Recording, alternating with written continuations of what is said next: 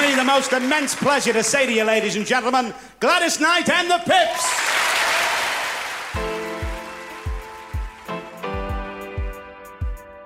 Hi, friends. I'm Allison Russell. I'm a Grammy nominated singer, songwriter, poet, and activist. All month, I'll be your guest host for Womanica as we explore the contributions of Black women in music. Today, we're talking about a legend known as the Empress of Soul. Her repertoire boasts no fewer than seven Grammys, two number one Billboard Hot 100 singles, 11 number one R&B hits, and an induction into the Rock and Roll Hall of Fame. Let's talk about Gladys Knight. Gladys was born in Atlanta, Georgia on May 28, 1944. She's one of four children born to Sarah and Merrill Knight Sr. From a young age, Gladys knew she wanted to sing. She debuted at the age of four at her church, but by the time she was seven, she won a televised performance contest on Ted Mack in the original amateur hour. In 1952, the Knight siblings formed the group that would dominate music charts for nearly three decades. When a record player scratched to a halt at a family party, Gladys, her brother Bubba, her sister Brenda, and cousins Eleanor and William performed instead. They did so well, they formed a music group. The Pips, as they named themselves, began singing at local venues before recording their first single with Brunswick Records in 1957. They were versatile performers whose pitch perfect harmonies and extensive choreography attract their audiences. They sang R&B, gospel, soul, and pop music across genres. In 1959, Brenda and Eleanor left the group to get married and were replaced by Langston George and Edward Patton, another cousin. A year later, Gladys herself also got married to a musician, James Newman Sr. They had two children, by 1960, the Pips were regularly touring, and in 1966, they experienced major success at famed Motown Records.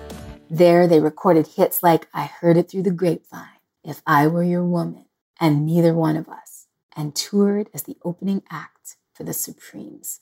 It said Gladys was the one who sent Motown Records the Jackson Five's first demo tape after seeing them perform at amateur night at the Apollo. In 1973, the Pips moved from Motown to Buddah.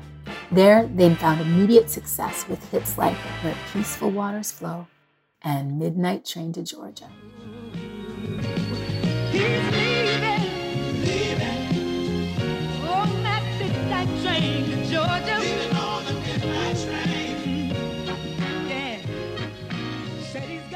At Buddah, the Pips recorded a streak of top 10 R&B hits and earned Grammy Awards for Best R&B Performance by a Duo or Group with Vocals. Also in 1973, Gladys and her husband divorced. She then married a music producer named Barry Hankerson the next year. They would divorce seven years later in 1981. The Pips continued to produce major hits into the 1980s, though a series of legal issues forced them to record separately until signing a new recording contract. With Love Overboard, their first single under MCA Records, the Pips topped both pop and R&B charts at the end of the decade. In the 70s and 80s, Gladys began exploring a career beyond her music with the Pips.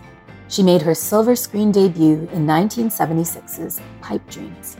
The Pips recorded the movie's soundtrack. She also became a familiar face on TV and film, including guest appearances on Benson, The Jeffersons, A Different World, and Living Single, to name a few. Gladys also launched into humanitarian work. She appeared in the AIDS benefit anthem, That's What Friends Are For, alongside Dionne Warwick, Elton John, and Stevie Wonder. In 1989, Gladys Knight and the Pips finished their final tour, and Gladys branched out to a solo career. She continued to tour and record throughout the 1990s and experienced no shortage of accolades, including multiple Grammy Awards, American Music Awards, NAACP Image Awards, and Soul Train Awards. She also recorded the theme song for License to Kill, the 1989 Bond film. In 1996, Gladys and the Pips were inducted into the Rock and Roll Hall of Fame. Gladys had a two year marriage to author and motivational speaker Les Brown. In 1997, the year of their divorce, Gladys joined the Church of the Latter day Saints. She then created and directed the Grammy Award winning LDS Mormon choir, Saints Unified Voices. In 2001, she married her fourth husband, corporate consultant William McDowell. Also in 2001, Gladys became a solo Grammy winner with her sixth solo album, At Last. And three years later, her collaboration with Ray Charles, Heaven Help Us All, won her another Grammy. Gladys currently lives in Nevada, where she serves as a judge on BET's Apollo Live. For both her solo work and her time with the Pips, and with no fewer than two songs inducted into the Grammy Hall of Fame, Gladys is known and revered as a history defining voice, uninhibited by genre or era, and still going strong.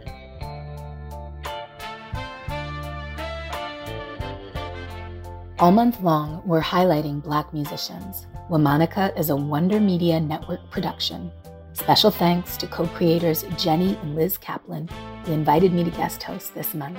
Talk to you tomorrow.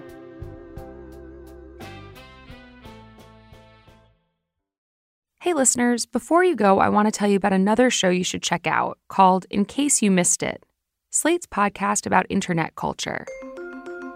It's a show for people who have a healthy relationship with the internet, made by people who really, really don't. It's hosted by Slate's Madison Malone Kircher and Rachel Hampton. Twice a week, they'll explore what's trending at the top of your feeds, investigate the ghosts of internet past, and help you sound like the smartest person in your group chat. Episodes drop every Wednesday and Saturday. Search ICYMI wherever you get your podcasts. That's ICYMI podcast that's extremely online, so you don't have to be.